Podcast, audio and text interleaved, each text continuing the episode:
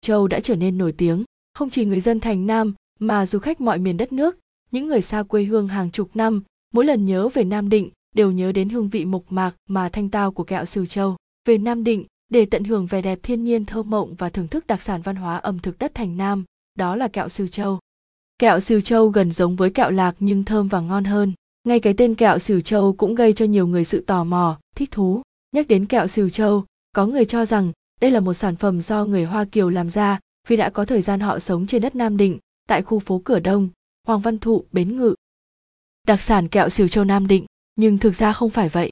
Kẹo này vốn là của một người họ Đỗ, Đỗ Phúc Nhật quê ở Hưng Yên sang lập nghiệp ở Nam Định làm và nổi tiếng từ những năm 60 của thế kỷ 19. Cửa hàng ở phố hàng sát dưới là phố có rất nhiều người Thiều Châu, xế cửa đền Thiều Châu. Mỗi khi mách nhau cách tìm mua kẹo người ta chỉ đến gần đền Thiều Châu. Ban đầu gọi là kẹo ở gần đền Thiều Châu dần dần cho gọn, cho dễ nhớ người ta gọi là kẹo Thiều Châu, kẹo siêu Châu và cuối cùng là kẹo Sìu. Có thông tin khác nói năm 1880, khi xây cửa hiệu thành nhà hai tầng, cụ Đỗ Phúc Nhật mới đặt tên hiệu là Nguyên Hương với ý giữ gìn được hương vị gốc. Nhưng cái tên kẹo xìu đã thành quen rồi, và lại, Nguyên Hương thì đâu mà chả có, thứ bánh kẹo nào, của ai mà chẳng đặt tên như thế được, còn kẹo xìu thì chỉ có một, chỉ cần nói kẹo xìu không thôi là đủ.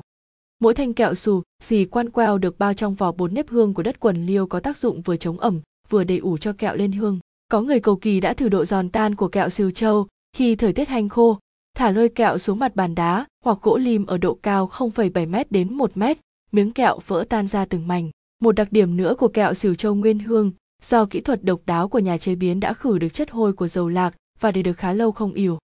Kẹo xỉu châu Nam Định, để làm được thứ kẹo xỉu thơm ngon, tinh khiết như vậy là cả một nghệ thuật lắm công phu. Nguyên liệu làm kẹo xỉu châu rất dễ kiếm, gồm lạc, vừng, đường, mạch nha. Lạc chọn làm kẹo phải được chọn lọc cẩn thận từ những hạt lạc to, mẩy, bóng vỏ và tròn. Khi rang chín phải giòn thơm bùi vỏ săn lại. Vừng có thể là vừng trắng hoặc vừng đen. Mỗi loại vừng sẽ làm cho kẹo xìu ngon một vị và màu sắc cũng khác nhau. Sau khi vừng và lạc rang chín sẽ được tách vỏ sẩy cho thật sạch. Khâu tiếp theo là nấu lạc với mạch nha.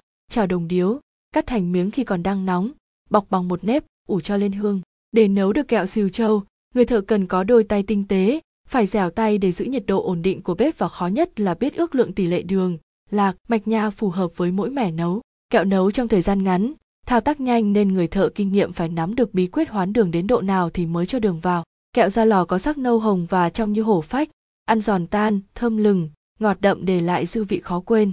Kẹo siêu châu còn độc đáo ở kỹ thuật khử mùi hôi của dầu lạc, để lâu không ỉu.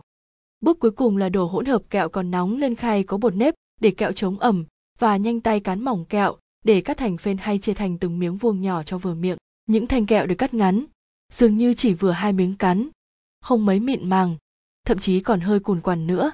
Bám đầy một lớp bột trắng ngà ăn vào là cứ thấy nó giòn tan đi rất giòn mà lại rất dễ nhai. Cái bùi của lạc hòa quyện với cái ngọt thanh sắc của mạch nha trộn đường kính, cái thơm của lạc giang hòa quyện cùng với cái thơm của mạch nha bột nếp.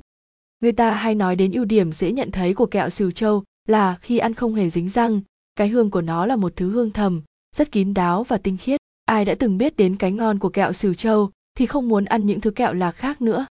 Những người xa quê hương nam định hàng chục năm, mỗi lần nhớ về quê hương sông vị đều nhắc đến hương vị đậm đà, mộc mạc mà thanh tao của kẹo sửu châu nguyên hương cùng với những vần thơ bất hủ của cụ tú xương kẹo chú thiều châu đâu sánh được. Bánh bà hanh tụ cũng thua xa.